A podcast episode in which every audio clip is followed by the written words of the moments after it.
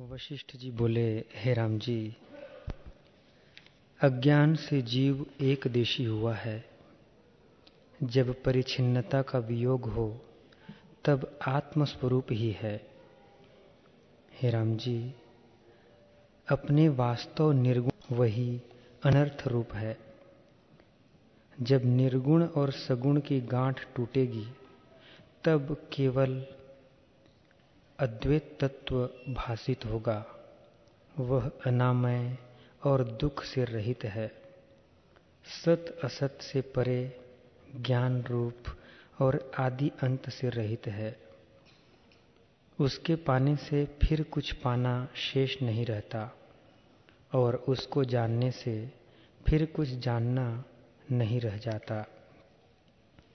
ऐसा जो उत्तम पद है उसको आत्म तत्व से प्राप्त हो गए। हे राम जी इस ज्ञान का आश्रय लेकर तुम ज्ञानवान होना ज्ञान बंध न होना। ज्ञान बंध से तो अज्ञानी भला है, क्योंकि अज्ञानी भी साधुओं के संग और सत शास्त्रों को सुनने से ज्ञानवान होता है, पर ज्ञानबंध मुक्त नहीं होता। जैसे रोगी कहे कि मुझको कोई रोग नहीं है, मैं निरोग हूँ तो वह वैद्य की औषध भी नहीं खाता, क्योंकि वह अपने को निरोग जानता है। वैसे ही जो ज्ञान बंद है, वह संतों का संग और सत्य शास्त्रों का श्रवण भी नहीं करता। इससे वह अंधतम को प्राप्त होता है। राम जी ने पूछा हे भगवान, ज्ञान और ज्ञान बंध का लक्षण क्या है? ज्ञान बंध का फल क्या है?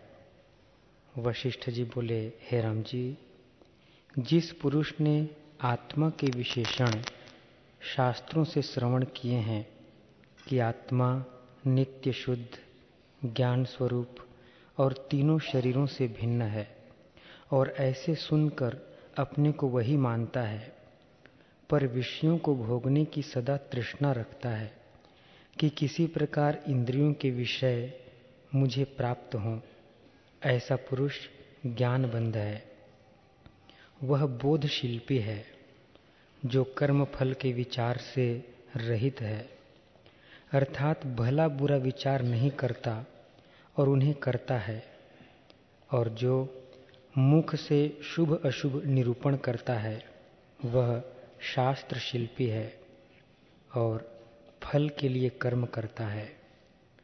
कोई ऐसा है कि अपने को शास्त्रोक्त उत्तम मानता है? शास्त्रों के बहुत प्रकार से अर्थ भी कहता है, पढ़ता और पढ़ाता भी है, पर विषयों से बंधा हुआ है और सदा विषयों का चिंतन करता है।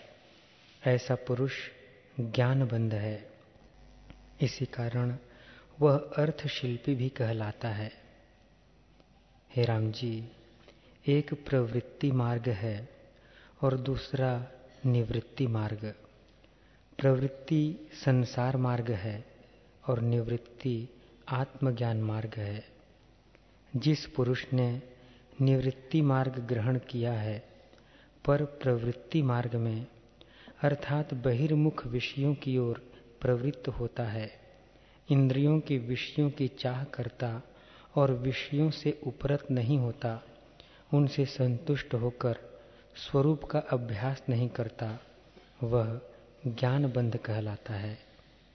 हे राम जी, जो पुरुष श्रुति के कहे शुभ कर्म फल की कामना हृदय में रखता है, वह पुरुष ज्ञान के निकटवर्ती है तो भी ज्ञान बंद है।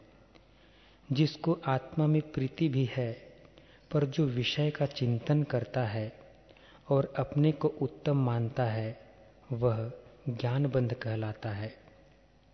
और जो आत्म तत्व का यथार्थ निरूपण करता है और स्थिर नहीं है, वह ज्ञान आभास है और उसको ज्ञान का फल नहीं मिलता। हे राम जी, जिस पुरुष ने सिद्धि और ऐश्वर्य पाया है और उससे अपने को बड़ा जानता है, पर आत्मज्ञान से रहित है, वह ज्ञानबंध कहलाता है।